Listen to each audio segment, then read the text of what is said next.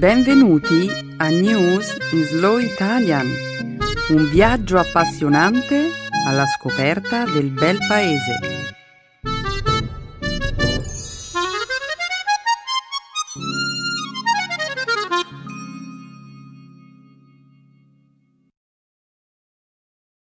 Oggi è giovedì 6 agosto 2015. Benvenuti a una nuova puntata di News in Slow Italian. Ciao Chiara e un saluto a tutti i nostri ascoltatori. Nella prima parte del nostro programma, oggi commenteremo la presentazione da parte del presidente Obama della versione aggiornata del Clean Power Plan. Parleremo poi di Porto Rico, che per la prima volta nella storia si trova in default.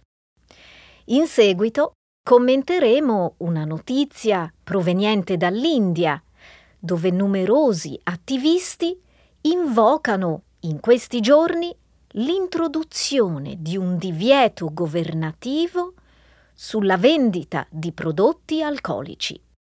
Infine, concluderemo la prima parte della trasmissione parlando di un premio per la pace che nel mese di settembre verrà assegnato al leader nordcoreano Kim Jong-un.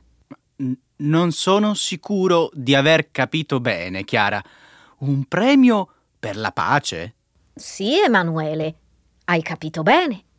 Ma continuiamo a presentare la puntata di oggi. Come di consueto, la seconda parte del nostro programma sarà dedicata alla cultura e alla lingua italiana. Nel segmento grammaticale esploreremo la congiunzione subordinativa interrogativa se. Infine, nello spazio conclusivo della puntata di oggi, impareremo una nuova locuzione idiomatica italiana Pagare, fare alla romana. Grazie, Chiara. Bene, Emanuele. Se tu sei pronto, possiamo dare inizio alla trasmissione. Sì, certo, sono pronto. Che lo spettacolo abbia inizio, allora.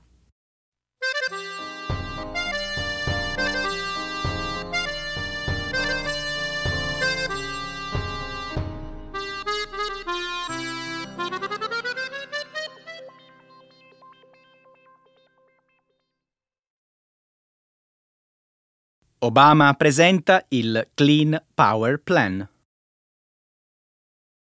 Il 3 agosto scorso, il presidente Barack Obama e l'Agenzia statunitense per la protezione ambientale hanno presentato una versione aggiornata del Clean Power Plan.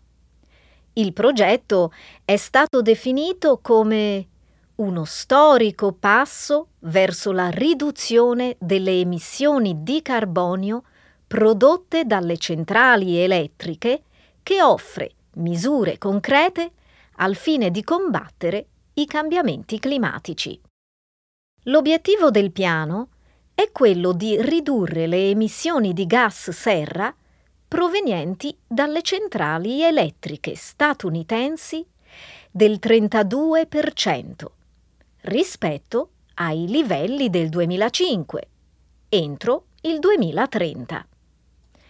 Per raggiungere tale obiettivo, il pacchetto di misure pone l'accento sull'energia eolica e solare, così come su altre fonti di energia rinnovabile. Ogni Stato avrà tempo fino al mese di settembre 2016 per presentare il proprio piano, al quale dovrà conformarsi entro il 2022. Alcuni settori dell'industria energetica, secondo i quali Obama avrebbe dichiarato guerra al carbone, hanno promesso di dar battaglia al piano. Gli stati dove si concentra la maggior parte delle miniere di carbone del paese come il Wyoming, il West Virginia e il Kentucky, temono ripercussioni economiche negative e un aumento della disoccupazione. Obama, da parte sua, ha promesso nuovi investimenti in queste zone degli Stati Uniti. Obama vuole ridurre le emissioni di carbonio derivanti dal settore elettrico di quasi un terzo nel giro di 15 anni? È un piano davvero ambizioso. Sì, è vero. Questa versione del programma è più ambiziosa rispetto alla versione precedente, che ambiva soprattutto ad accelerare il passaggio dalle centrali elettriche a carbone alle centrali a gas naturale, che, come sappiamo, emettono una quantità minore di anidride carbonica. Il nuovo piano rappresenta sicuramente un passo nella giusta direzione. Ora eh, si porrà enfasi sulle fonti di energia rinnovabile. Emanuele, tu sei scettico sulle concrete possibilità di mettere in atto il piano, vero? Eh beh, eh, sono preoccupato per le migliaia di persone che rischiano di perdere il proprio posto di lavoro. Concordo con te comunque sul fatto che questo sia un passo nella giusta direzione, anche se, Chiara, ho letto che alcuni governatori hanno già fatto sapere che intendono ignorare il piano. E questo mi fa pensare che mettere in pratica il Clean Power Plan non sarà un compito facile. Ma voglio chiederti una cosa tu non pensi che i nuovi limiti siano eccessivamente alti? Per nulla. E dobbiamo agire ora, se non per noi stessi, almeno per il benessere delle generazioni future, Emanuele.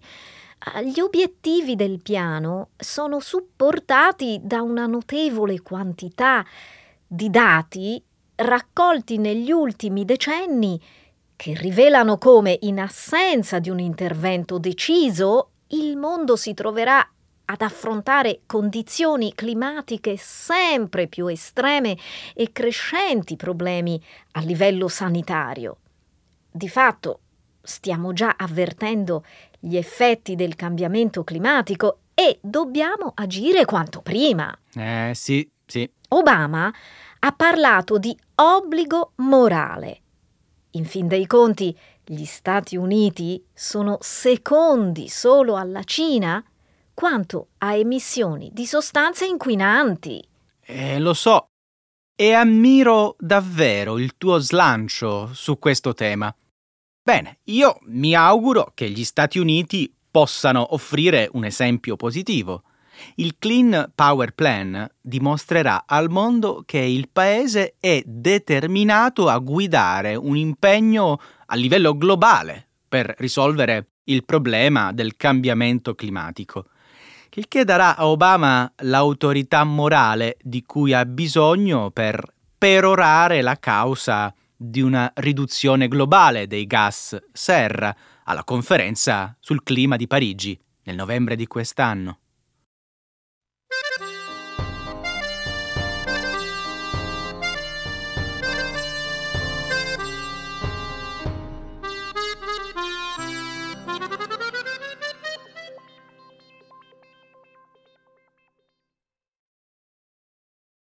Porto Rico è default ufficiale. Lo scorso lunedì i responsabili del Fondo governativo per lo sviluppo di Porto Rico hanno rilasciato un comunicato nel quale dichiarano di non aver potuto rimborsare integralmente i titolari delle obbligazioni emesse dalla Puerto Rico Public Finance Corporation. La Banca Governativa per lo Sviluppo ha scritto la decisione di non realizzare il pagamento alla mancata allocazione da parte del corpo legislativo del denaro in questione. L'isola un territorio degli Stati Uniti, ha rimborsato agli obbligazionisti soltanto 628.000 628.000 dollari, una piccola parte del suo debito, che ammonta a 58 milioni di dollari ed è ora ufficialmente in default. Il debito totale di Porto Rico, che ammonta a oltre 72 miliardi di dollari, solleva seri interrogativi sul futuro finanziario dell'isola.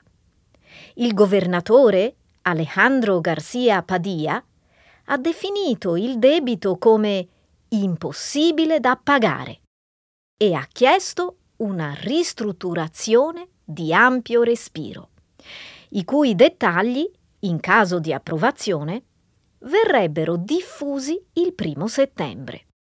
Sebbene Porto Rico abbia sfiorato il default in altre occasioni prima d'oggi, la decisione dello scorso lunedì è la prima di questo tipo da quando l'isola è passata sotto la giurisdizione statunitense, 117 anni fa.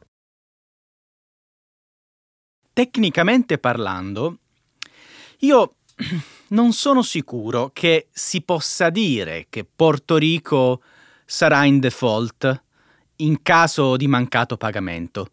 I rimborsi in questione non si riferiscono ad obbligazioni legali. Si tratta di ciò che si suole definire come obbligazioni morali.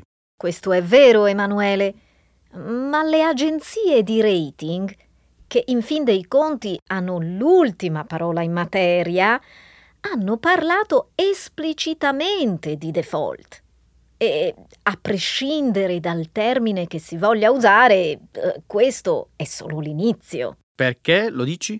Il mancato pagamento del debito non è una sorpresa, al contrario, è una cosa che ci si aspettava. Esatto. Il governo aveva già detto di non avere i soldi. Quindi, se Porto Rico non ha le risorse per garantire i futuri pagamenti del debito, allora... Allora cosa? Che cosa significherà tutto ciò esattamente? Io non sono un economista o un'esperta in materia, ma già ora è possibile vedere quanto la situazione sia difficile. I portoricani abbandonano l'isola ogni giorno in cerca di lavoro e stabilità economica. La disoccupazione è molto elevata. L'economia è in fase di contrazione e il futuro eh, si annuncia cupo. È terribile. E a peggiorare le cose, Porto Rico sta attraversando un periodo di forte siccità. Il governo ha stabilito il razionamento dell'acqua. Io davvero non so come faranno a uscire da questa crisi.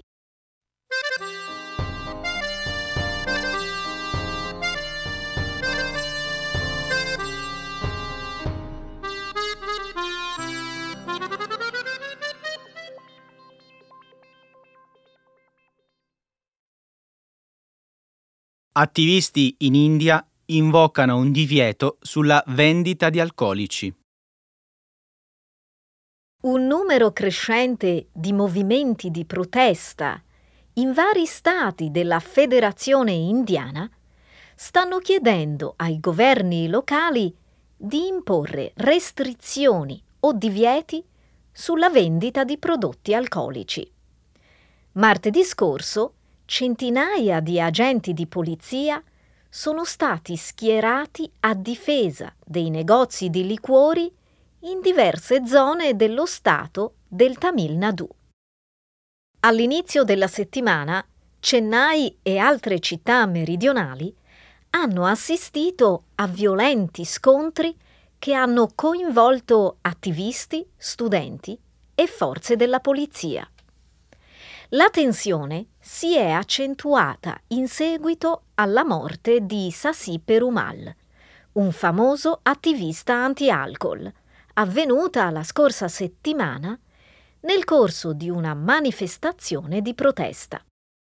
Subito dopo la morte di Perumal, i suoi familiari e molti attivisti con i quali era stato in contatto hanno iniziato uno sciopero della fame, chiedendo la chiusura immediata di tutti i punti vendita di alcolici dello Stato. Molte vite, affermano gli attivisti, subiscono gli effetti devastanti del consumo di alcol e le donne pagano il prezzo più alto. Lo Stato del Kerala una meta molto amata da turisti occidentali, ha approvato un divieto parziale nel mese di agosto dello scorso anno. Ora i superalcolici possono essere venduti esclusivamente nei bar e negli hotel a 5 stelle e le liquorierie sono state convertite in negozi specializzati nella vendita di birra e vino. Anche le autorità del Maharashtra, lo stato occidentale in cui si trova Mumbai, stanno valutando la potenziale utilità di un divieto. Ma davvero gli indiani si aspettano che un divieto possa risolvere il problema? In India l'alcolismo è un problema grave, Emanuele secondo un recente rapporto dell'Organizzazione Mondiale della Sanità, nel 2010 circa il 30% della popolazione totale dell'India era dedita al consumo regolare di alcolici. Beh, non è una percentuale molto alta. Eh, rispetto ad altri paesi non lo è ma il consumo di alcol in India continua a salire ogni anno con un tasso tra i più rapidi al mondo. In che modo un divieto risolverà questo problema? È una misura che si propone di risolvere un grave problema sociale. Gli uomini bevono troppo, non lavorano e picchiano le loro mogli. Questo succede in ogni villaggio Inoltre, Emanuele, si tratta di una crescente emergenza in termini di salute pubblica. Sì, sono consapevole della gravità del problema. In India ci sono già dei giorni in cui la vendita di alcolici è ufficialmente vietata, giorni in cui è impossibile procurarsi dell'alcol legalmente. E questo in realtà non aiuta. Eh no, no, no, per nulla. Il puro e semplice divieto di consumare alcol ha dimostrato di essere una misura inefficace. Di fatto alimenta il mercato illegale. Ciò significa che il denaro, che potrebbe tradursi in tasse per il governo, diventa profitto nelle tasche dei venditori illegali di alcolici e inoltre c'è il problema dei superalcolici illegali, che spesso finiscono per avvelenare e uccidere i consumatori. Introdurre un divieto equivale a trattare gli indiani come bambini.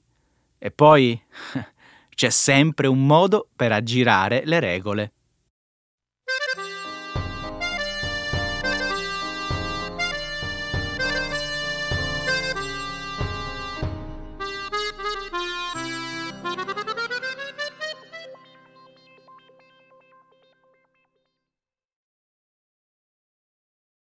Kim Jong-un riceverà presto un premio per la pace. Lo scorso giovedì la Fondazione Educativa Sukarno ha annunciato di voler assegnare il suo premio annuale per l'abilità politica a Kim Jong-un, il leader della Corea del Nord. Kim Jong-un riceverà il premio nel mese di settembre prossimo. La fondazione ha spiegato che il leader supremo nordcoreano riceverà il riconoscimento grazie al suo impegno per la pace, giustizia e umanità e per la sua lotta contro l'imperialismo neocolonialista. La fondazione ha respinto come false le accuse in materia di violazioni dei diritti umani collegate a Kim Jong-un e ha definito come propaganda occidentale le cronache sulle atrocità commesse in Corea del Nord. Nel 2001 la Fondazione Sukarno aveva conferito il medesimo premio al nonno di Kim, Kim Il-sung, a titolo postumo. Le relazioni bilaterali tra la Corea del Nord e l'Indonesia risalgono agli anni 60, quando Kim Il-sung e l'allora presidente indonesiano Sukarno decisero di promuovere i contatti tra i due paesi. Kim Jong-un è noto per la sua spietatezza nei confronti dei funzionari sospettati di slealtà. Nel 2013 ordinò l'esecuzione dello zio, suo ex mentore politico. È uno scherzo? Ah, ho capito. È una notizia fasulla, molto originale, Chiara. Eh no, Emanuele. Si tratta di una vera onorificenza conferita da una vera organizzazione indonesiana. Personaggi come il Mahatma Gandhi hanno ricevuto questo premio in passato. Questa organizzazione quindi mette Kim sullo stesso piano di Gandhi? Eh, così sembra. I responsabili dell'organizzazione ritengono che il leader nordcoreano sia stato trattato ingiustamente dal mondo occidentale. Eh, di fatto, secondo loro, Kim Jong-un è un grande leader. Davvero?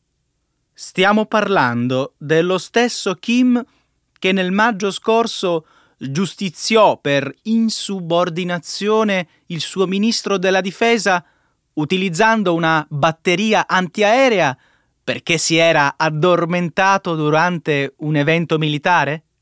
E, e non è forse questo il Kim che si trova a capo di un apparato governativo che mantiene il controllo facendo ampio uso di esecuzioni pubbliche, campi di prigionia politica e lavori forzati? Sì, proprio lui. Lo stesso leader che obbliga gli stranieri incarcerati a pronunciare in pubblico delle dichiarazioni di colpevolezza basate su un copione ufficiale prima di consentire la loro liberazione? Esatto. Il leader di un paese che un'indagine delle Nazioni Unite ha accusato di essere responsabile di violazioni dei diritti umani senza precedenti nel mondo contemporaneo? Sì, Emanuele, il medesimo Kim, lo sai. Ah, volevo soltanto essere sicuro di aver capito bene, perché continuo a pensare che questa notizia sia uno scherzo.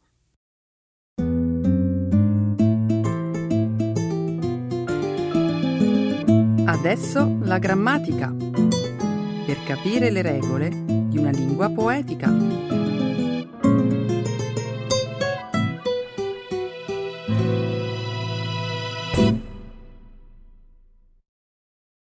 Se. An indirect interrogative subordinate conjunction. Non so se a scuola hai mai letto l'Odissea. E se lo hai fatto, saprai certamente che Ulisse fece sosta lungo le coste italiane. Certo. Se ricordo bene, l'eroe di Omero approdò in Sicilia lungo i litorali campani. Dimentichi un paio di soste importanti. Ricordi Formia, la terra dei Lestrigoni? Ah, purtroppo no, ho letto l'Odissea troppo tempo fa. I Lestrigoni erano un popolo di giganti cannibali che distrusse l'intera flotta di Ulisse, eccetto la nave sulla quale navigava lui. Dimmi se ti è tornata la memoria. Mm, no, devo aver dimenticato questa parte. Ricordo con chiarezza, però, l'incontro con le sirene, Polifemo, Eolo e i mostri di Scilla e Cariddi. Omero racconta che Ulisse poi sostò sull'isola di Eea, presso le fertili coste laziali, per fare provviste. In quell'occasione i suoi uomini si imbatterono in un personaggio davvero enigmatico. Mi chiedo se saresti così gentile da darmi qualche indizio più specifico. Parlo di una donna bellissima che, dopo aver accolto i marinai, li trasformò tutti in maiali. Mm, mi domando se si tratta della strega che si innamorò perdutamente di Ulisse e lo tenne tra le sue braccia per un anno intero. La maga Circe, bravo! Quelle splendide coste presero da lei il nome e, e oggi fanno parte di un meraviglioso parco nazionale. Un momento. Se volevi parlarmi del Circeo, c'era bisogno di una così lunga introduzione? Chissà se ti hanno mai detto che il, il, tuo stile espositivo è molto prolisso. Ah, non capisci un cavolo. Per comprendere davvero un luogo si deve sempre prima raccontare le leggende che lo avvolgono. Hai sempre ragione tu, vero? Quei luoghi furono, nel corso del tempo, colonie romane, possedimenti dei cavalieri templari e terreni feudali del Papa.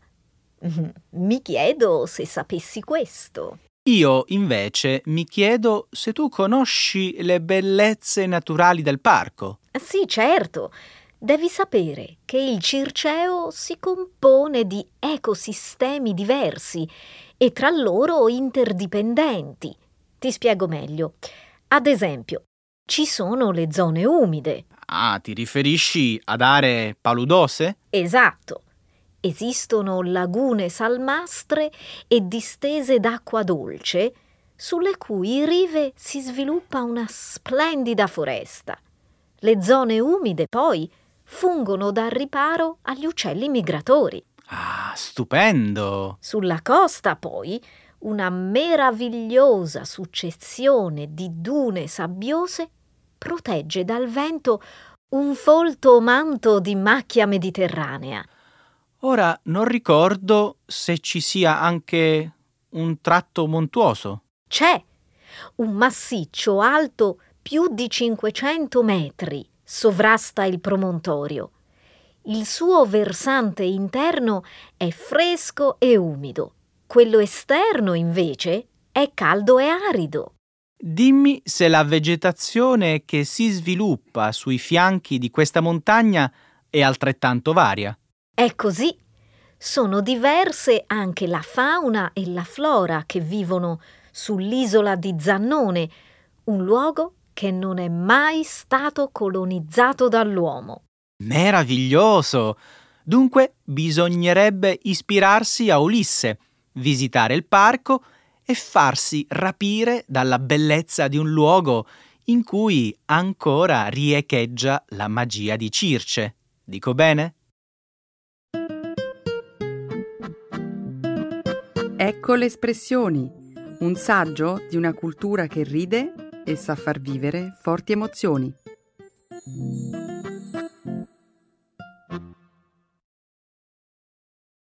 Pagare, fare alla romana to go Dutch, to split the bill.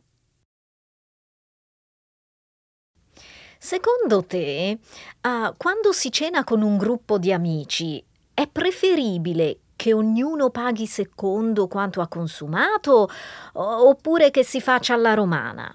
Io preferisco pagare alla romana. È più semplice. Io invece no, non amo questa abitudine italiana perché spesso eh, mi è capitato di pagare un conto eccessivo eh, rispetto al cibo che avevo mangiato. Eh sì, hai ragione. È un inconveniente che può capitare. Voglio farti un esempio. Sabato scorso sono andata in un ristorante a festeggiare il compleanno di un'amica, insieme a un folto gruppo di italiani.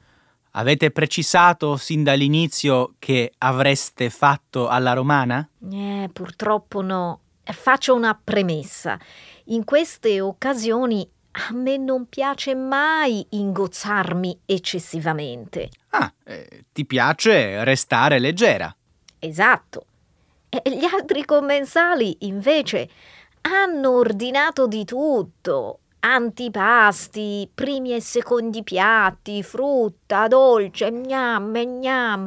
e per non parlare poi di vino, caffè e liquori. Certo che i tuoi amici hanno davvero un grande appetito. Ma avresti dovuto vedere come si sono abbuffati. E poi, quando abbiamo ricevuto il conto dal cameriere, la maggior parte delle persone hanno proposto di fare alla romana. Deve essere stato un trauma leggere i numeri riportati sullo scontrino. E tu non hai detto nulla?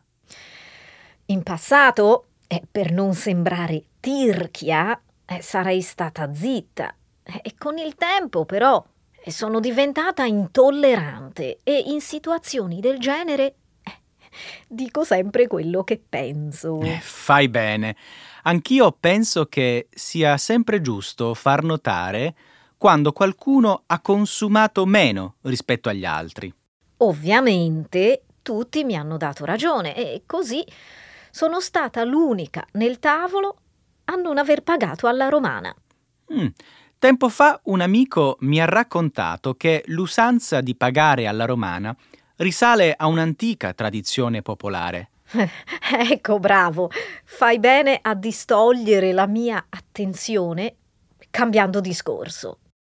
Eh, raccontami di questa tradizione. Devi sapere che gli antichi romani, nelle giornate calde, si recavano spesso in campagna alla ricerca di un po' di refrigerio.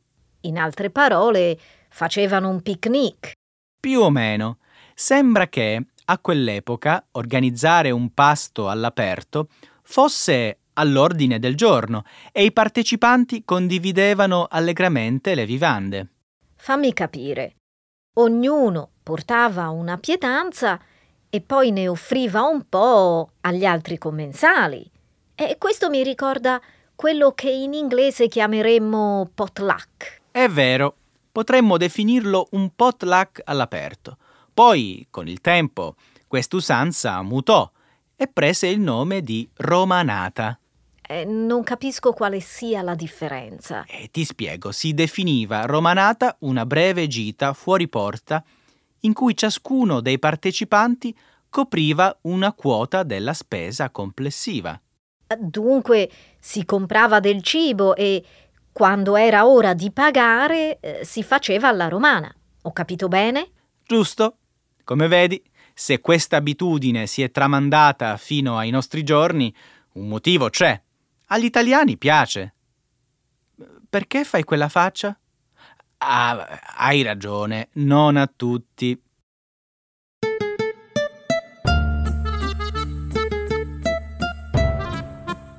Allora, arrivederci a tutti gli ascoltatori e Emanuele, ci vediamo la prossima settimana e magari andiamo a mangiare alla romana. Eh sì, ci sentiamo la prossima settimana per un altro episodio di News in Slow Italian. Ciao! Ciao.